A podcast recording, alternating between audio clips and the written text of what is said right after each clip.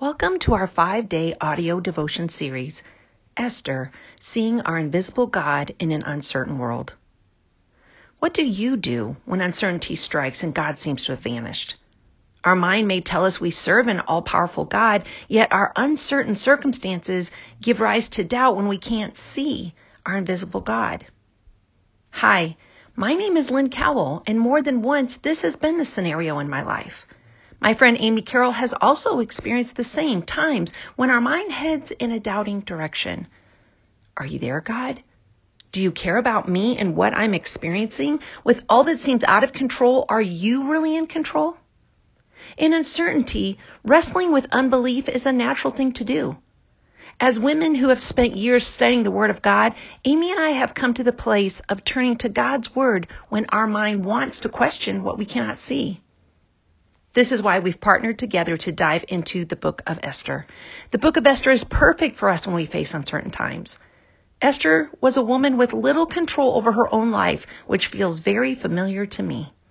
Esther carved a pathway for all women who find themselves walking through uncertainty. She shows us that we can do so not only with faith, but with influence.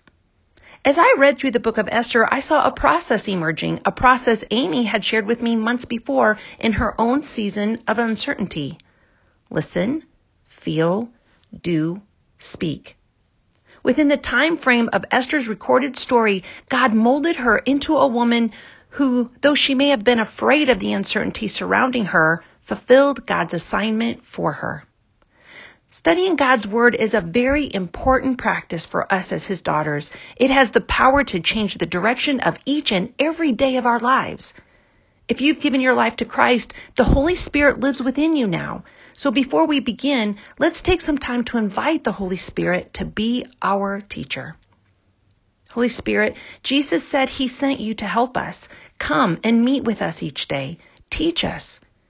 We come to you with a heart open to receive what you want to show us and a willingness and intention to walk out your directives as well. In Jesus' name, amen.